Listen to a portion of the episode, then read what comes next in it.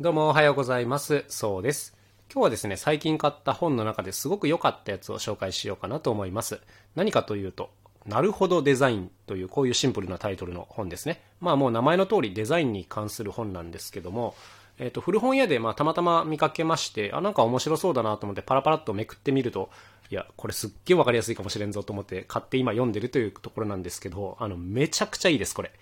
はい、良書だなと思いました。で、なんか僕もその簡単なデザインをねしなきゃいけない時ってあるんですよ。本当はね全部プロにお任せできればいいんですけども、はい。まあまああの、なんていうんですか？時間的にちょっとないとかお金的にないっていう状況ももちろんありますから、まあそういう時は自分でやんなきゃいけないんですけど、僕なんかもう本当にね、デザインセンスがマジで皆無なんですよ。信じてないの自分の力を。そう。だからあの、できるだけテンプレを使ったりするわけですけども、うん、なんていうかこう、2つの選択肢があった時に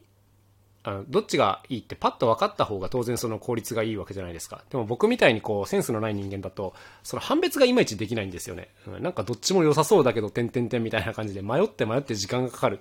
みたいなことになってしまうのでまあいつもねめんどくさいなと思いながらやっているんですけども。何て言うんですかねこの「なるほどデザイン」っていう本は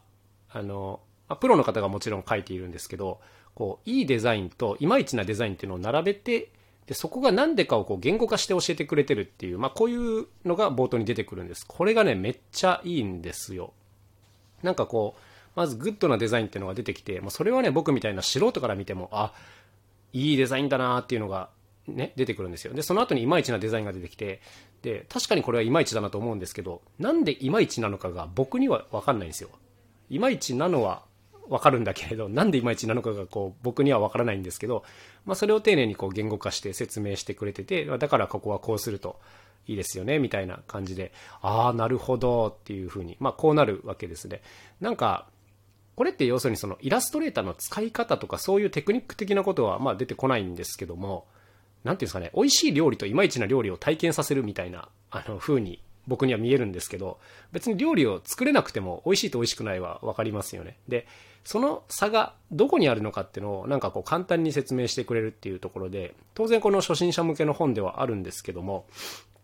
何ていうんですかねこのいいイメージを持たせるにはすごくいいなっていう風なそんな感じです。だから僕がその迷っちゃう選択肢があるっていうことを言ったんですけど、まあ、その時になんかこういう本の勉強しとくとあこっちの方が良さそうだなってパッと決めていくことができるっていうことが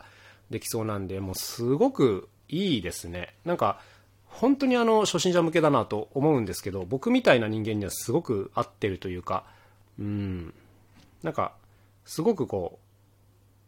う文字数とかも少ないんですよ。はい。それぞれのページのね。でできるだけこうそれこそイラストとか色で分かるように伝えてくれててうんなるほどなーっていう感じです。だからすごいその説得力があるっていうかね本自体がちゃんとデザインされてるっていうまあこういう感じなので本当ね読むだけで勉強になるなっていう感じです。なんかあの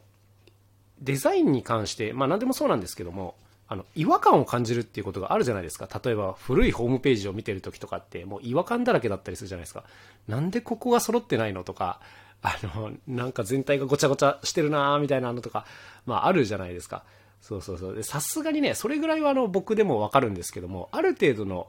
いい感じのレベルを超えてくるともう判別つかないんですよね。テンプレ同士だともうどっちがいいとかあんまりもう分かんないみたいな感じになるんですけどあのその中でもより良い選択肢を、まあ、取っていけるなっていうそういう感じですね。でなんか本をバーッとめくっていくと、まあ、例えばこうフォントの話とかも出てくるわけですね。でフォントはなんかこう人に例えると結構理解しやすいみたいな話があってこれはあの僕は考えたことが今まで一度もなかったんですけども、うん。まあ、例えばすごい太いあのゴシック体みたいなやつだったらこうなんか大声の応援団長みたいなイメージがあったりします。であとはそうだな。